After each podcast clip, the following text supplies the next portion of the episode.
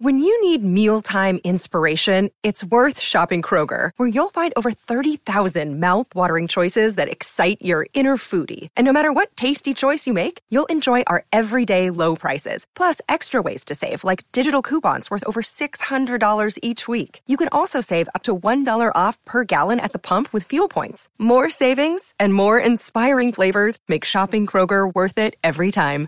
Kroger, fresh for everyone. Fuel restrictions apply.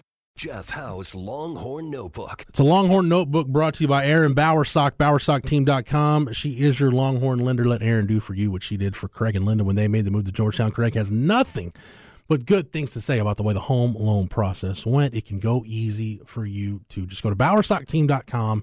Erin Bowersock, she is your Longhorn lender. Did want to get the one thing real quick on the specs text line though. I love the specs text line when I'm by myself because it just kind of goes wheels off. Jeff Mudd, we were talking about, you know, who gets to claim who and the whole Jalen Hurts, Spencer Rattler discussion, and we kind of went down a rabbit hole on that. And there's some really good nuanced points people make about grad transfers and whatnot, and if somebody graduated from a school but you want to claim them, whatever. But this is the one that really stood out to me. So Jeff Mudd said, "What about Ron Mexico, who polished off his playing career in his 40s at Texas? First off, that was Ron McKelvey. Cam, do you know uh, about the legend of Ron Mexico? No. You don't know. See, I need I need to learn this now. See, folks, this is why uh, I, I, like the youngsters coming in to do radio with me, so that way I can educate them on the greatness of good bits that were alive and well during my youth. Ron Mexico was an alias that Michael Vick used back in the day. And this was in April of 2005, a report on the smoking gun, which I think I referenced the smoking gun in an inconceivable recently. And I was like, wow, it's good to know that they're still publishing content after all this time. Um, Michael Vick allegedly uh, had intercourse with a woman and gave her herpes. And in the lawsuit, one of the things that came out in the lawsuit was that Michael Vick used the pseudonym Ron Mexico to avoid, you know, like you check into hotels, you use an alias Michael Vick used the alias Ron Mexico. And the only reason people knew that again was because he was sued for allegedly, allegedly transmitting herpes. So mm. there you go. And yes, Cam, I did attempt to go to NFLshop.com or whatever the NFL shop was and get myself an Atlanta Falcons Ron Mexico jersey, but I was not in time. They shut that down in very, very short order. I'd be more disappointed if you didn't try that. Got to be that'd be a great jersey, Ron Mexico. Apparently, uh, this is true. Apparently, NFL.com found a guy who legitimately his name was Ron Mexico and asked him if he wanted an Atlanta Falcons Ron Mexico jersey number seven, and he said he did not. I would have said I wanted it. Can you imagine what you would have gotten for that on the open market? You could have had like a fake Vick signature on it and, and sold it on on eBay. Forget the signature. You're the only guy with the Ron Mexico jersey. Somebody that really wanted a Ron Mexico jersey. It's like you're a Saints fan and you just want to wear it in the Superdome when the Falcons come in just to give Michael Vick hell. Would, somebody would have coughed up top dollar for that. So yes, Cam. Now you know about the legend.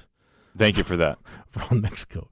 And as Joe number two says, as we get off the subject, it's the gift that keeps on giving. That it does, Joe. That does. All right, let's talk a little Texas football. Uh, Cam, anything else that we uh, we want to get to uh, in terms of? Uh, did you say there was a cut on the receivers right there that we had?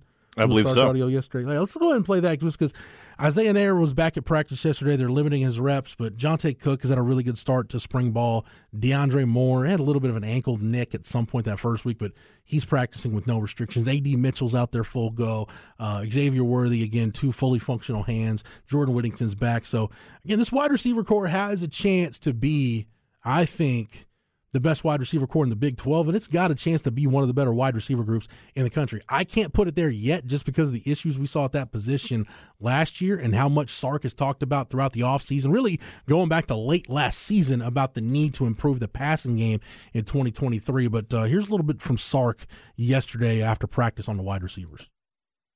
Well, I think the one thing you notice with both of them, they've both have been really well coached. Um, whether it's fundamentals and techniques, uh, or even scheme.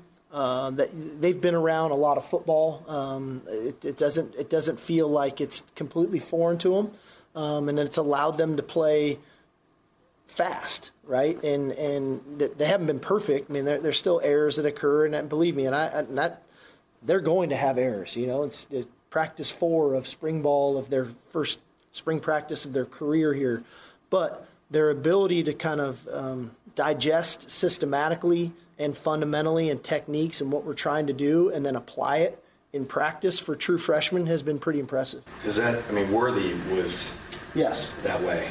Same thing though, like we touched on earlier. These guys are here now. Xavier didn't show up until the summer, right? So they they've got a little bit of a head start. So hopefully they can they can keep leaning into that and have an impact on the team. So yeah, that was Sark talking about DeAndre Moore and Johntay Cook. Cam, I'll make it producer's choice for the last cut of the Longhorn Notebook. You pick one. Anything that we haven't played yet that you think the listening audience should hear from Sark yesterday. Well, you mentioned the question you posed to me was which three guys who returned back to practice were you most excited for? We talked about Malik Murphy. We talked about Isaiah Neyor. We didn't really talk about Jonathon Brooks. Right.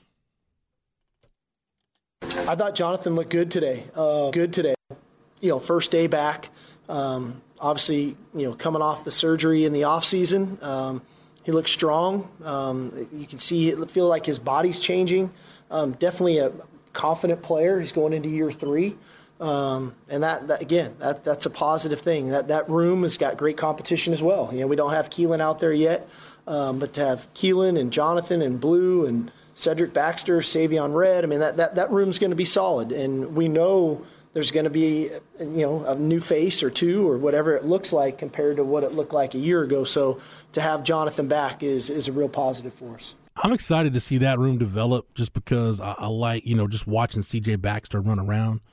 It looks great on the hoof. That's what you want your running backs to look like. You know, you hope the high school stuff translates. And it, it shouldn't take you that long to figure out if it's going to translate. Like I said, running back of all the position groups, it's usually the easiest one where you find out. It's usually the easiest to translate to, where the skill set translates to the college game, and it's usually the one you find out the quickest whether a guy can get that skill set to translate from high school to the college game. I mean, think about any great running back in Texas. It didn't take you really long to figure out that they were really good at that position. Even guys that had great starts to their careers that for whatever reason uh, fizzled late. You know, the two that really come to mind, man, Chris Warren and Butch Hadnot. Those guys, when they played early in their careers, were really, really good. It just didn't end well for both those guys. Not didn't end the way that you know when you saw those those forget flashes, man. Those were just like fireworks shots in the air. Didn't end the way you thought it would for either one of those guys, but those guys were really good early in their careers. Doesn't take you long to figure out what you've got at running back. So really excited to see that room develop. And I'll reiterate again, man, just being out out the, out of practice, watching the tight ends go through drills, it just reinforces that Ja'Tavion Sanders and and I I think I ranked them yesterday. Guys that Texas can least afford to lose. I think number three is Jaylan Ford. Number two is Kelvin Banks and number one is JT Sanders. I think he's wow. the most indispensable player on this roster because if he were to go down, knock on wood, you have nobody else on this roster that can replicate what he does. Not to say you have another left tackle like Kelvin Banks, but you've got enough talent. Cam, like you said, with Cameron Williams and maybe some of those other emerging pieces, that maybe you can shuffle some things around mm-hmm. and put together something that can get by. Uh, and in that respect, I might actually rank Jaylan Ford ahead of Kelvin Banks because, man, you talk about losing the the heartbeat of your defense, the centerpiece of your defense, and again, linebacker. I think even less so than edge. You've got talent at, at inside linebacker, not as much as you've got at edge. It's just very inexperienced talent. I mean, at that point, you'd have to say, hey, given Liona Lefau and Anthony Hill extended reps might be the way to go. But you've got Jaylan Ford Again, he can't afford to lose him, but I, I do think JT Sanders is the most indispensable piece Texas has right now on is, this roster. Is the drop off from one to two the biggest at the tight end position? I Be- think so. Yeah, because Gunnar Helm is what second, and you lose mm-hmm. the ability, you lose that pass catching ability that JT Sanders brings, and his ability to get open in space and break tackles. I think yeah. that's that's the biggest difference between one and two. Yeah, with Gunnar Helm, you, you can still run eleven personnel yeah. and have a good blocking presence. Uh, and it's not that Gunnar Helm can't catch the ball, but he's not JT Sanders. Just period, point blank, end of story. So uh, when I'm back on Friday, we'll get into a little more Longhorn football. I'll have some more for you, but that uh, that should hopefully whet the appetite while I'm out tomorrow because I've got a feeling it'll be mostly basketball and a little bit of baseball tomorrow as well. Uh, Longhorns did get the win last night. 11 straight. Over UIW. Yep, as Cam said, it is 11 straight. Uh, big series coming up this weekend against Texas Tech. 17 to 11 last night. The Longhorns had to break out the bats to uh, to ultimately get the job done, but they did. Uh, you can say what you want about the competition. You just have to beat who's in front of you, and they did that. So now we'll see if that translates into success as the competition kicks back up as you get into Big 12 play. All right. Are you worried about Ace Whitehead as a starter? Do you think that's um, no, I mean, just looking at it last night, I did watch a little bit of the game. I was kind of bouncing back and forth between the. I was at home working, so I was bouncing back and forth between the World Baseball Classic and that, and I just like watching ridiculous movies whenever they're on TV. So I was doing a little bit of that. But, Cocaine Bear. Uh, no, didn't get to watch. Didn't watch Cocaine Bear last night. You know, nobody. I mean, DJ Burke had the best night out of the bullpen. One point two innings. Uh, walked one, struck out one, two hits allowed in one and two thirds.